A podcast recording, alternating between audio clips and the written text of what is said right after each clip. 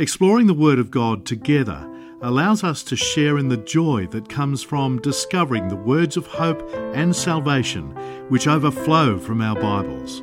Upper Room Media presents to you this educational, enlightening, and entertaining Bible study. Prepare to be transformed.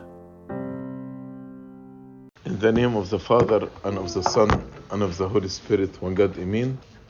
Our Bible study tonight from Psalm 98. I'll start by just giving general introduction to the psalm, and then we will go verse by verse. It is a short psalm, only nine verses. This psalm in Hebrew is simply titled a psalm, and it is only one given that simple title. So this psalm is the only psalm that given just this simple title, a psalm, with no other explanation. But as you know, the psalms were translated with the Old Testament to the Greek language by 70 persons, and this translation is called Septuagint. Septuagint means 70. In the Greek translation of the Old Testament, in the Septuagint, the title is Psalm of David. It's written by David, but we don't know on which occasion David wrote this psalm. The psalm speaks about victory. We don't know which victory David is referring to. But definitely, this psalm is a prophecy about the victory and the salvation of the Messiah. So, prophecy about Jesus Christ, about his victory and his salvation.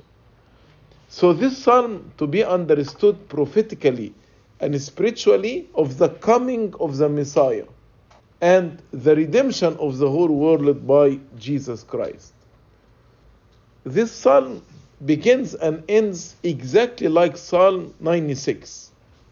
And much of the language of this psalm is taken from Isaiah chapter 40 or from 40 to 66.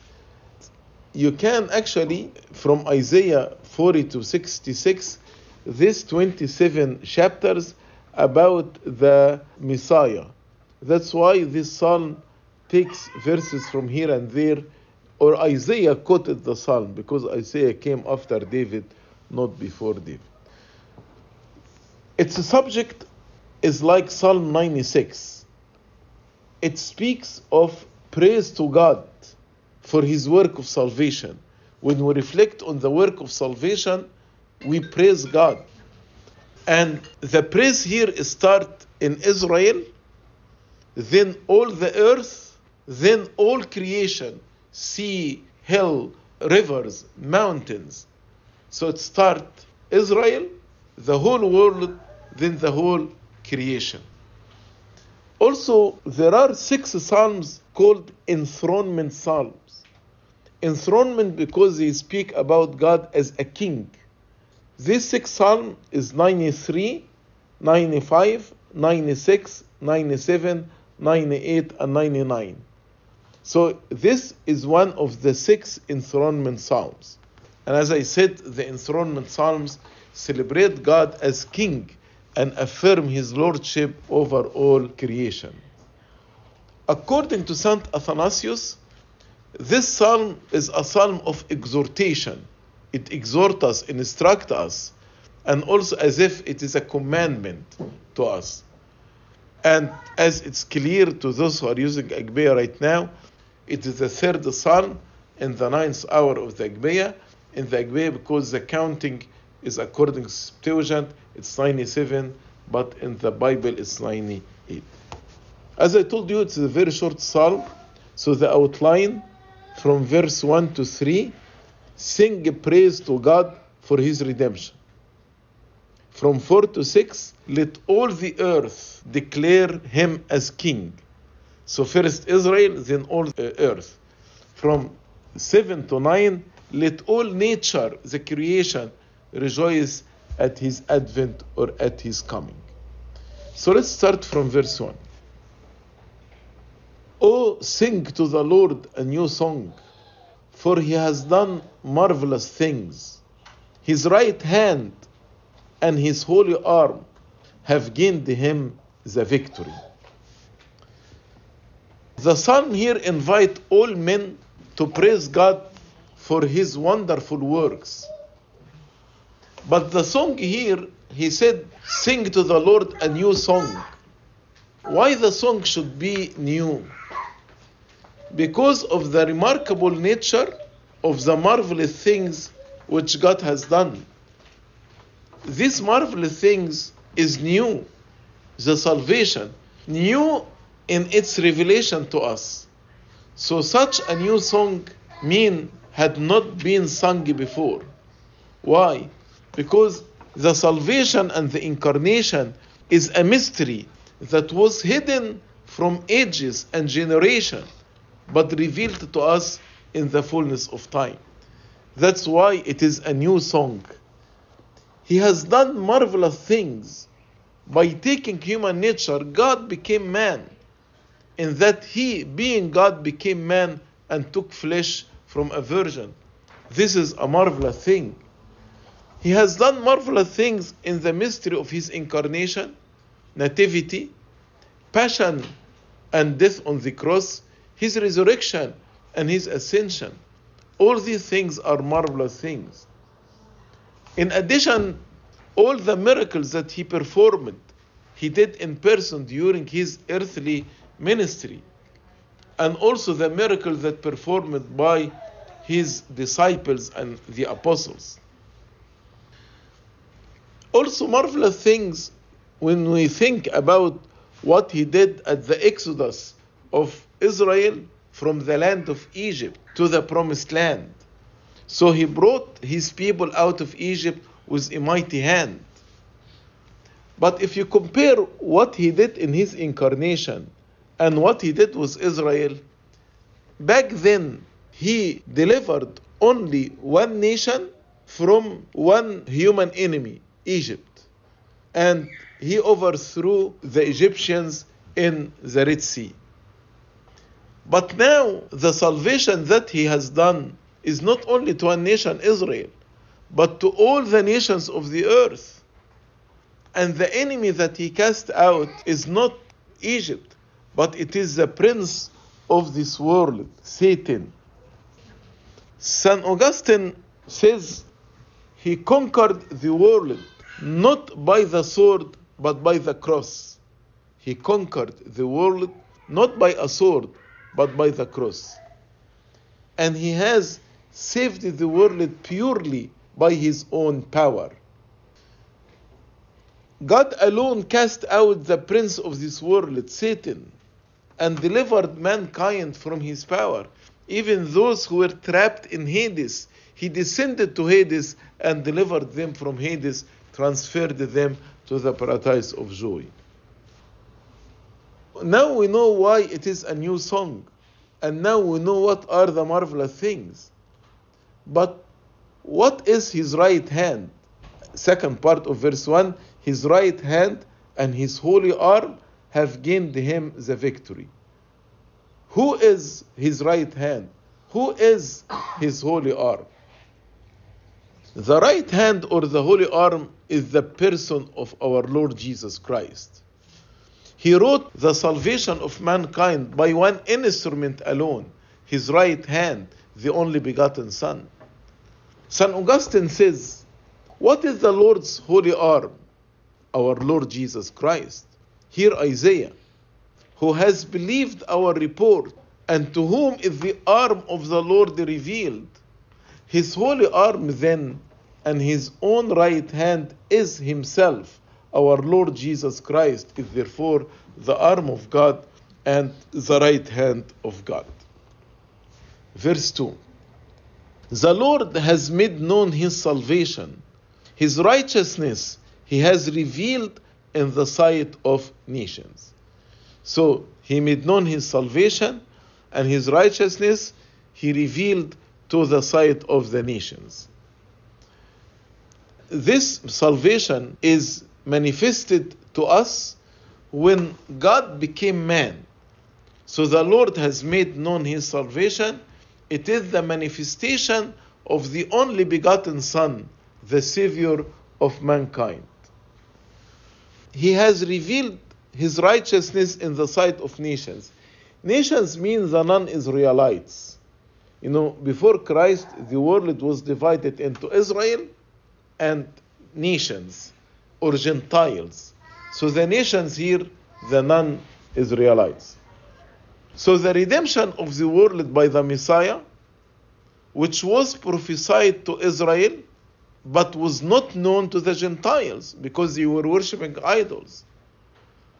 But with the incarnation, he actually revealed his righteousness to both the Jews and to the Gentiles. As you remember in the Gospels that we prayed in the Agpeya right now in the 12th hour, Simeon, the priest who carried the Lord Jesus Christ, what did he say? A light to bring revelation to the Gentiles. Light to bring revelation to the Gentiles. So, all the marvelous things that we mentioned in verse 1 have been known in the sight of the nations, and salvation manifested to Israel. He made known and revealed to the Gentiles that mystery that was hidden from the world. And the mystery is his own justice, his own righteousness, the fulfillment of the promise. God made a promise in the past to Adam, to his children. Then he made the promise clearly to Abraham, Isaac, and Jacob concerning the redemption of the human race.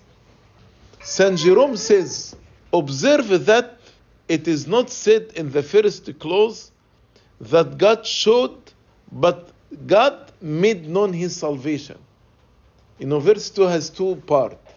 In the first part, God has made known his salvation. In the second part, revealed his righteousness. So then Jerome said in the first part, in the first clause, he did not say God showed, but God made known his salvation. For he had shown it in mystery of all to the patriarchs. So God had shown the salvation, but in a mysterious way to our fathers in the Old Testament. For example, Adam knew him, so did Abel, who offered him a lamb. Seth, who called on his name. Noah, who was his type, saving mankind in the ark. Abraham, who offered up his son. So, all these fathers, God has shown his salvation to them in a mysterious way. But with the incarnation of Jesus Christ, he made known his salvation. So, what was prophetically spoken of now is known. But the world had forgotten him, the Gentiles forgot him. Therefore, God the Father made the Son known to Israelites and revealed the righteousness to the Gentiles. St. Jerome continues and says, He did so with care that his nativity should not pass unnoticed, for he made it known to the shepherd by the angels, to wise men by a star. Shepherd Israelites, wise men Gentiles. So he revealed his salvation to both Israel and the Gentiles. Also to Zacharias and Elizabeth by Archangel Gabriel. To Simeon and Anna by the Holy Spirit. But to the Gentiles who had no previous knowledge to be called, there is no prophecies for the Gentiles. He openly showed his righteousness to them. So the psalmist gives a reason for God's having made known his salvation and revealing his justice. What is the reason? We read the reason in verse 3. He has remembered his mercy and his faithfulness to the house of Israel. All the ends of the earth have seen the salvation of our God. Why he revealed his salvation and his righteousness? Because he remembered his mercy and faithfulness to the house of Israel. All the ends of the earth have seen the salvation of our God. So, God promised our fathers in the Old Testament that He will save them. But this salvation was delayed for 5,500 years. Although he delayed the fulfillment of the promise, but he has remembered. But the word has remembered doesn't mean God forgets, because God cannot forget. But when we read God remembered means what? Means he is figuratively said to remember when he does a thing after a while, as if he forgot it and now he remembers. So when God delays the fulfillment of his promises, of course, for according to his economy, as if God remembered, as if he has had forgotten it and then he remembered it. What did he remember? He remembered his mercy and his faithfulness to the house of Israel. Because the promises that he made to Abraham, Isaac, and Jacob were promises of mercy. And originally, these promises of mercy and faithfulness were to the descendants of Abraham, Isaac, and Jacob. But in his incarnation, these promises of mercy and faithfulness extended to the whole world, whether Israel or the Gentiles. God came to Israel in flesh, He was born among them. And to them, the first gospel was preached, to Israel. However, God did not forget about the end of the earth, about the Gentiles. Because from the very beginning of His covenant and His plan with Abraham, all the families of the earth were in His heart.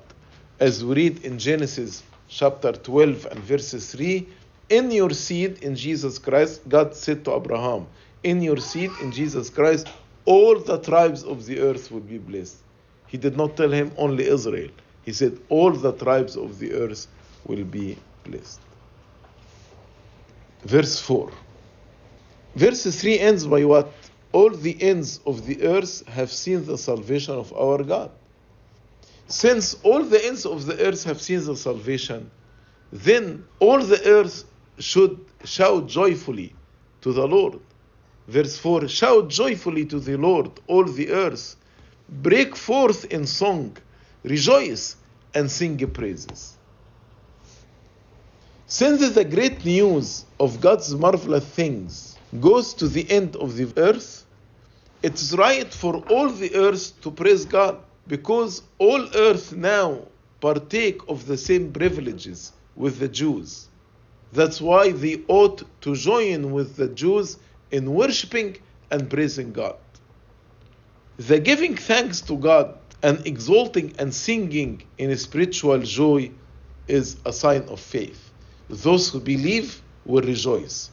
Because if I believe in Jesus Christ, the magnificence of the salvation that I am granted for free, then my response is to shout joyfully to the Lord. As we read in Acts chapter 8, when Philip preached in Samaria, the people who received the word of God and who believed faith, they, there was great joy in that city. Acts chapter 8 and verse 8. This joy is now prophesied by the psalmist as if he was inviting and exhorting all the believers to this joy and to praise God. Shout joyfully to the Lord, all the earth. As if he is saying, All you faithful all over the world who have been brought from the darkness of light, from darkness to light, from shadow of death to life, to the knowledge of the true God and Savior Jesus Christ, praise and thank Him with a loud voice. Also, he said in verse 5 Sing to the Lord with harp, with the harp and the sound of a psalm, with trumpet and the sound of a horn. Shout joyfully before the Lord the King. He said the body is to unite with the soul in giving praise to God. Shout, that is the body. Joyfully, that is the soul. So the body and the soul uniting together in giving thanks to God and to perform its part vigorously with zeal. Shout means praise God with zeal, with joy. So all my heart rejoice when I praise God.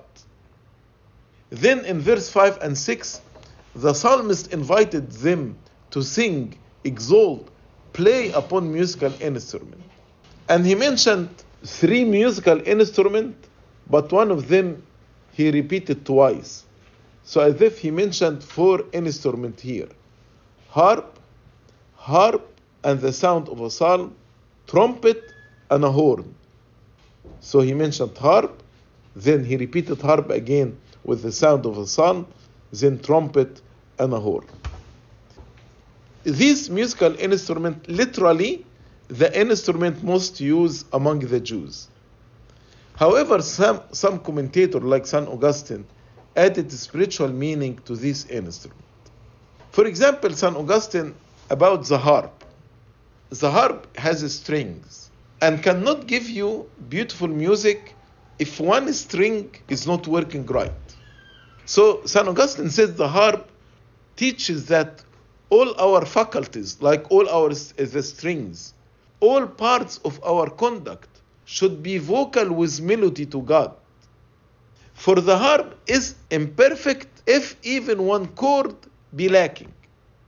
So if one chord is lacking from the harp, the harp will be imperfect. If these strings are not tuned in harmony, it will not be perfect. That's why the harp represent all the faculties of the person, all my conduct, all my behavior, everything in me, praise God. St. Augustine says, praise Him, not with the voice only, but take up works, like the chords here, voice, work, that you may not only sing, but work also. He who sings and works makes melody with psaltery and upon the harp. As I told you, harp is repeated with the sound of psalm, second time. Because contemplation and prayer, that sound of psalm, in addition to active virtue, which is the harp, are essential to the full development of spiritual life and joy. So the harp means the work, and the psalm means contemplation and prayer. So as you do good works, you need to have time for contemplation and prayer. What about the trumpet?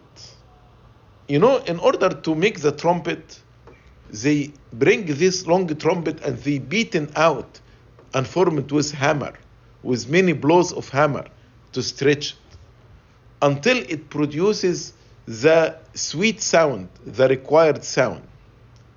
And by hammering it, it gets stronger. This actually represents patience in bearing all trials and tribulation. So the trumpet means how we endure trials and tribulations patiently. What about the horn? The horn usually it rises above the flesh. So the horn, he said, because it has surpassed the flesh, he who wishes to be a horn trumpet, let him overcome the flesh. Let him surpass the desires. Let him conquer the lust of the flesh. So, so the horn means conquering the lusts and the desires of the flesh.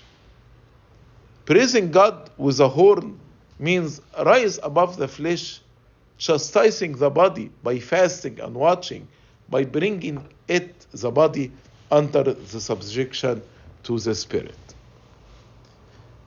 And he concluded verse 6 by saying, Shout joyfully before the Lord the King. So here the image is like a procession, processional march, with music and singing to greet the king as he returned from victory and coronation. Be sure to play on all the instrument the moment the great king, who is Lord of all, shall have made his appearance. St. Augustine says, Brethren, do not reproach brethren whom the mercy of God had not yet converted. If you see somebody not converted yet to Christianity, don't reproach him. Rather, pray for him. If you reproach him, this is not a trumpet which pleases the ears of God. Also, the trumpet of boastfulness, of pride and arrogance, makes the war, the spiritual warfare, fruitless. Let the horny trumpet raise your courage against the devil.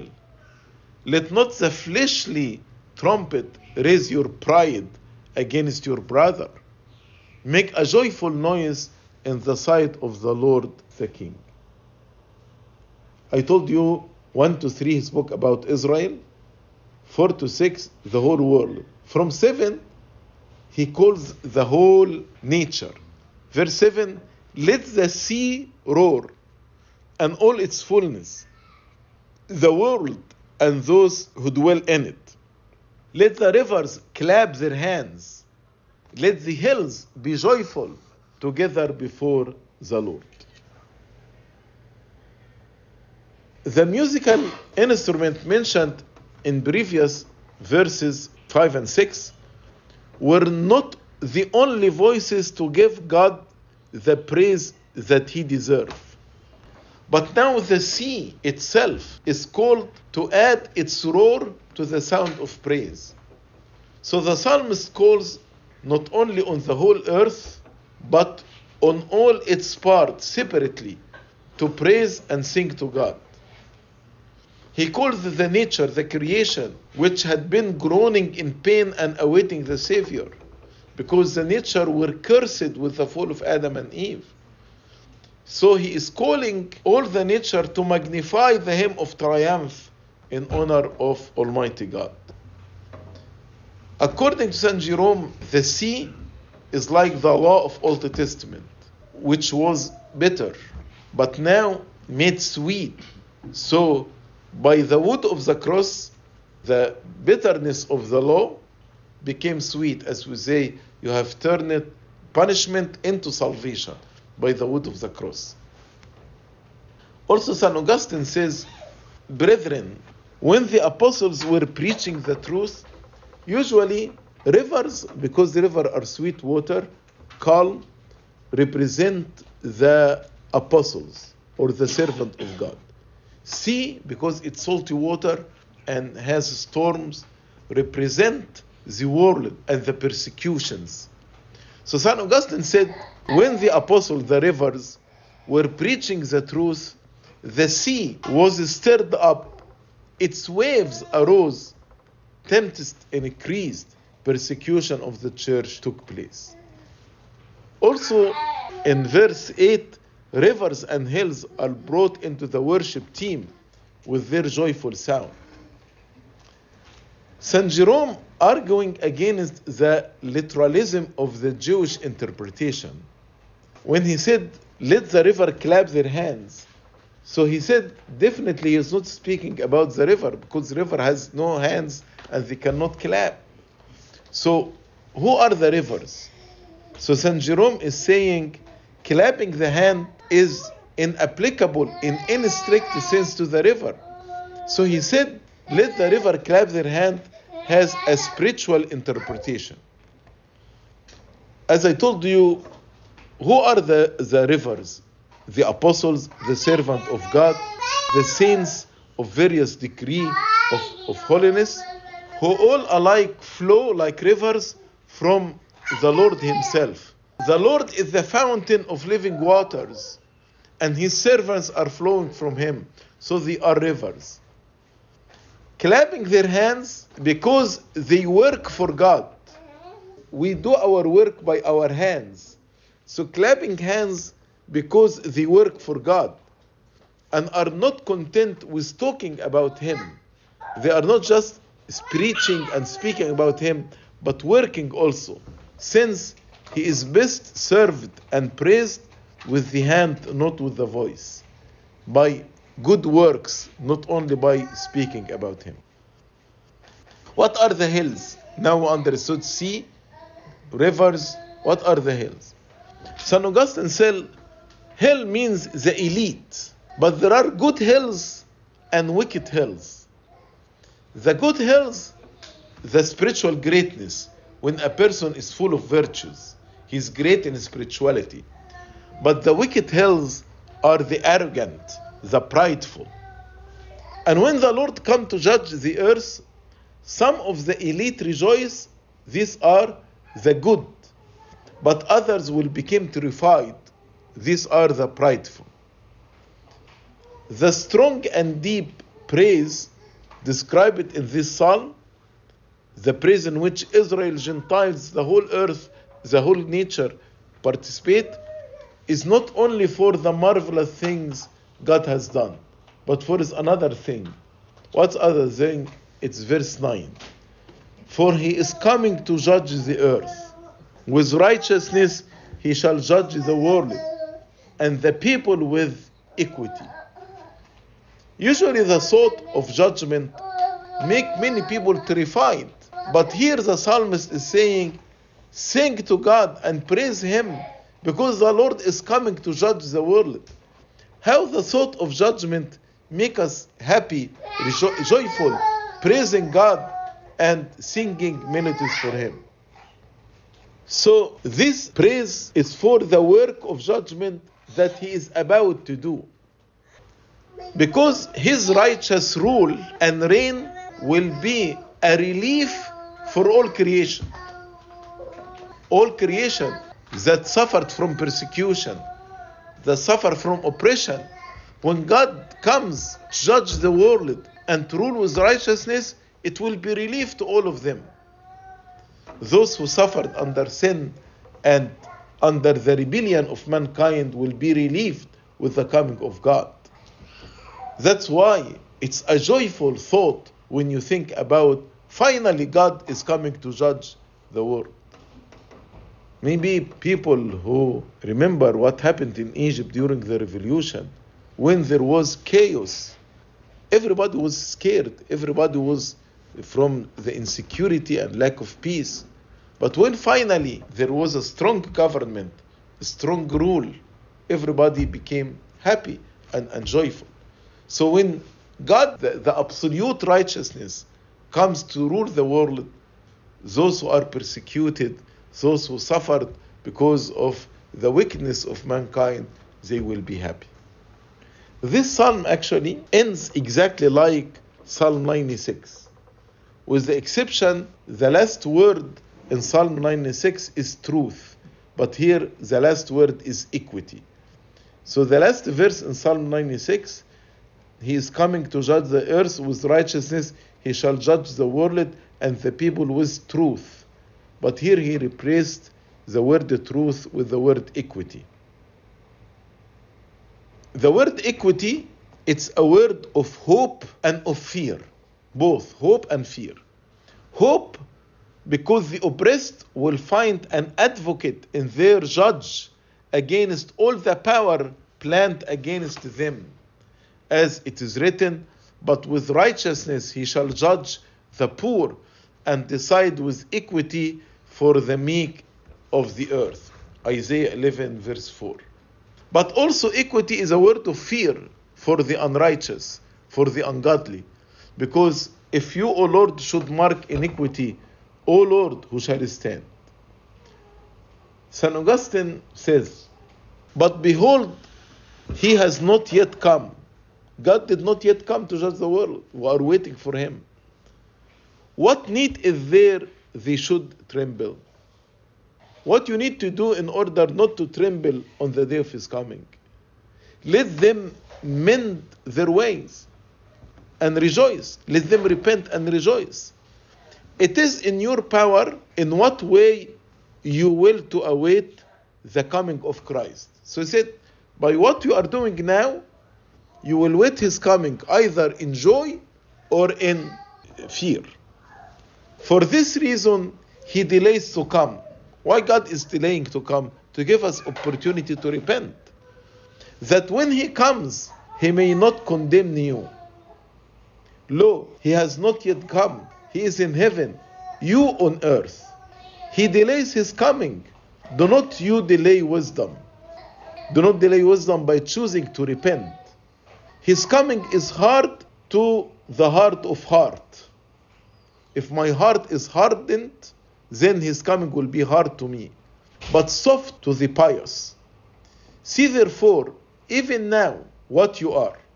If hard of heart, if I examine myself and I find my heart is hardened, you can soften your heart.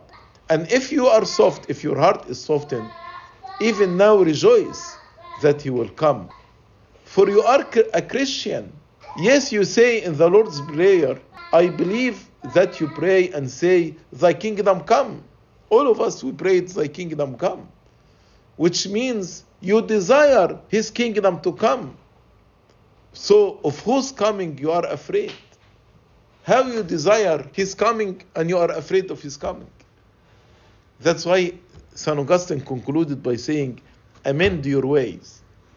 Mend your way. That your prayer will not be against yourself. Because if I'm saying, Thy kingdom come, but I am living ungodly life, then my prayer will be against me. Because He will come to judge the world in righteousness and give each one according to his deeds. This concludes Psalm 98. Glory be to God forever and ever. Amen. This talk was brought to you by Upper Room Media. We hope that this talk has, through the grace of God, touched your heart, and we pray that it will not only inform you, but will also transform you and your life with Christ.